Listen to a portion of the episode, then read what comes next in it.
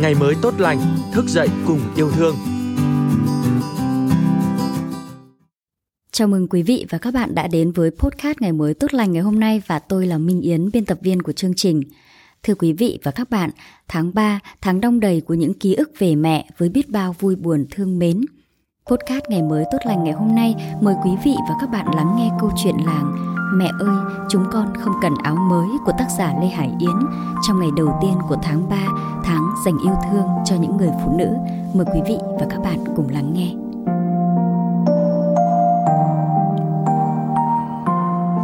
Thời gian trôi thật nhanh, mà ký ức tuổi thơ cứ theo tôi dù dòng đời sấp ngửa. Để có lúc lòng quặn thắt trong nỗi nhớ, niềm thương. Thương tiếng khóc em trai tôi đòi mua áo mới để đón Tết thuở nào. Thằng út kém tôi 3 tuổi, nó khờ khạo và không hiểu chuyện như tôi. Trong ký ức của tôi, hình ảnh thằng út nhắm mắt đứng dựa vào vách nhà, khóc nức nở đòi áo mới mặc Tết đã in đậm không bao giờ quên. Quê tôi ở xã Cẩm Sơn, huyện Cẩm Xuyên, tỉnh Hà Tĩnh. Ngày đó quê nhà ai cũng nghèo, trẻ con đứa nào cũng mong Tết về để được đi chợ Tết theo mẹ. Khoảng ngày 20 tháng chạp trở đi, nhà nào cũng tất bật từ việc xuống mạ cho nhanh, việc cào khoai tủ để lên bờ sửa soạn đón Tết. Mẹ tôi nói, cả năm lam lũ đói khổ, mong ba ngày Tết cho con cái có miếng ngon, có cái áo mới, kẻo khổ thân chúng nó. Khi cơn mưa phùn cuối năm nhẹ hạt dần, cây đào trước sân bắt đầu bung nụ, loài bướm trắng cánh mỏng tang bay từng đàn trước ngõ. Cũng là lúc mẹ tôi gác việc đồng áng để sắm Tết. Tôi còn nhớ như in, hôm đó là ngày 26 tháng Chạp, người dân quê tôi gọi là 26 Tết. Tôi đi theo cha và anh nên đổi kiếm củi để nấu bánh trưng. Chúng tôi về nhà lúc trạng vạng tối. Cha đặt bó củi cái huịch và nói, củi sim đấy, chắc và đượm lắm. Mẹ tôi ngồi rũ rượi bên thềm không nói gì, khác với ngày thường cha đi làm về, mẹ tươi cười hỏi han. Trời đã nhá nhem, mẹ chưa thắp đèn, bên trong tối om. Như đoán được chuyện gì đó không vui, cha hỏi. Sao ngồi đây, đèn còn dầu, sao không thắp lên? Mẹ thở dài đáp Nhà mình coi như hết Tết rồi các con ơi. Mẹ tôi nói trong nước mắt Chiều nay mẹ đưa nếp đi xay về gói bánh trưng Mẹ quên tiền cất trong thúng nếp Nên xay vụn ra hết rồi. Nói xong hai hàng nước mắt mẹ chảy xuống gò má nhăn nheo đen sạm. Mẹ ngồi đó, dựa vào vách tường đất sét trộn lẫn rơm, đầu tóc người rối bù, cái quần thâm đen sấn lên tận gối. Mẹ không nói gì, chỉ khóc. Cha ngồi phịch xuống đất, vỏ tay lên đầu, rứt rứt mấy sợi tóc đã ngả màu. Cha quay sang hỏi mẹ, sao lại ngớ ngẩn thế? Máy xé nát vụn hết rồi à, có sán lại được không? Mẹ tôi lấy từ túi áo ra một nắm giấy vụn, từng tờ giấy bạc bị xé ra nát nhàu màu xanh lẫn màu đỏ. Mẹ nói, dành dụm cả năm giờ thành nắm giấy vụn. Dòng nước mắt mẹ dì xuống kẽ miệng, tôi thắp đèn lên, cả nhà chăm chú nhìn vào nắm giấy, mong sao vớt phát được một ít. Thằng út chăm chú gắn từng miếng mảnh tiền lại với nhau, loang lổ đốm xanh đốm hồng, nhưng đành bất lực. Lúc đó tôi chỉ thấy tiếc nhiều hơn là thương cha mẹ vì tôi biết nếu không mất đi số tiền ấy chúng tôi sẽ có cái tết đầy đủ hơn Đến lúc xa nhà rồi mưu sinh nơi đất khách quê người, tôi mới thấm thía nỗi nhọc nhằn của cha mẹ.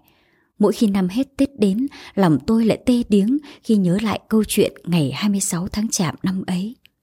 Tháng 12, đêm xuống, sương lạnh. Sau bữa cơm, cha tôi nghiêm trọng gọi ba anh em tôi lên và bảo Cả năm cha mẹ dành dụm được mấy trăm bạc, cha mẹ đã cất vào thúng nếp để trong dương lúa, Số tiền ấy cha định sắm đồ trong nhà rồi mua cho mỗi đứa một bộ quần áo mới. Giờ không còn nữa, các con mặc tạm đồ cũ. Khi nào có tiền, cha mua cho các con sau, không mặc đón xuân thì mặc đón hè. Thằng út khóc ré lên, hai chân nó dẫm xuống nền nhà, lắc đầu nguầy nguậy. Nó không chịu mặc áo cũ, nó nói bạn nó đứa nào cũng có áo mới. Nó khóc, nước mắt giàn rụa lem mặt. Thế thế mẹ tôi nói, thôi nín đi, mai mẹ bắt cặp gà mái mơ ra chợ bán rồi mua áo cho con.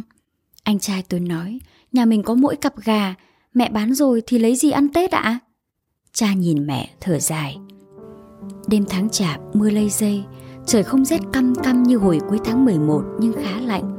ba chị em tôi ngồi học bài bên cây đèn dầu hỏa, ngọn hoa đèn nở ra ba cánh, thằng út lấy bút chì khêu ngọn bức lên, đèn phụt sáng. Anh trai tôi sợ tốn dầu nên kéo tim đèn xuống vừa đủ sáng, thằng út kéo tim lên, nó bị anh mắng. Câu chuyện của ba anh em tôi xoay quanh vấn đề không có áo mới. Sau khi nghe anh tôi giảng giải, thằng út bằng lòng, nó hứa sẽ không đòi mẹ mua áo mới nữa, trông nó có vẻ ấm ức. Tôi nhớ sáng hôm đó, khi ba anh em chúng tôi thức dậy, mẹ đã trói chân cặp gà mái mơ để sẵn trong làn chuẩn bị ra chợ. Thế thế, thằng út chạy đến bên mẹ. Mẹ ơi, Tết nay con không cần áo mới đâu ạ. À. Mẹ đừng bán gà nữa để làm mâm cỗ cúng tổ tiên mẹ nhé. Nghe vậy mẹ tôi thả gà ra. Đến bây giờ, hơn 20 năm xa quê, rằng giặc nỗi nhớ thương ra giết, anh tôi và thằng út chẳng bao giờ biết được Hôm đó mẹ đã quay đi để giấu giọt nước mắt khi chúng tôi nói Mẹ ơi, Tết nay chúng con không cần áo mới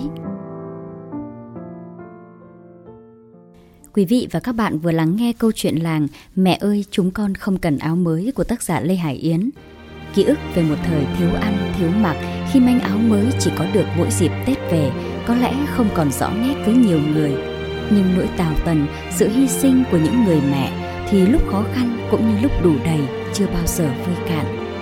Cảm ơn quý vị và các bạn đã lắng nghe một câu chuyện dung dị và thân thuộc cùng podcast ngày mới tốt lành ngày hôm nay. Xin chào và hẹn gặp lại quý vị trong những số podcast lần sau.